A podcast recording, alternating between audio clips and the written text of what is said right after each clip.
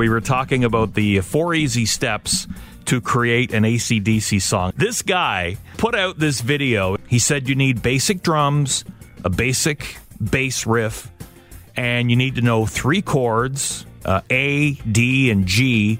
And then he said you need to sing like Marge Simpson, uh, which I mean, again, no no slight against Brian Johnson because damn, I, I love AC/DC, but this is how this guy thought it would sound. And he created Not wrong. he created the song. Watch out, look out, dog on the roads.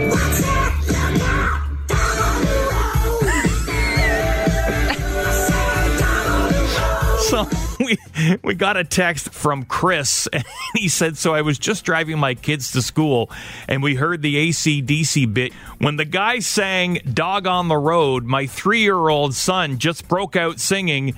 Dog on the road. There's Oh my dog God. on the road. thanks, thanks for a great laugh this morning, Chris. Oh, that's hilarious. That's awesome. You know that kid. He's going to be going around the house singing.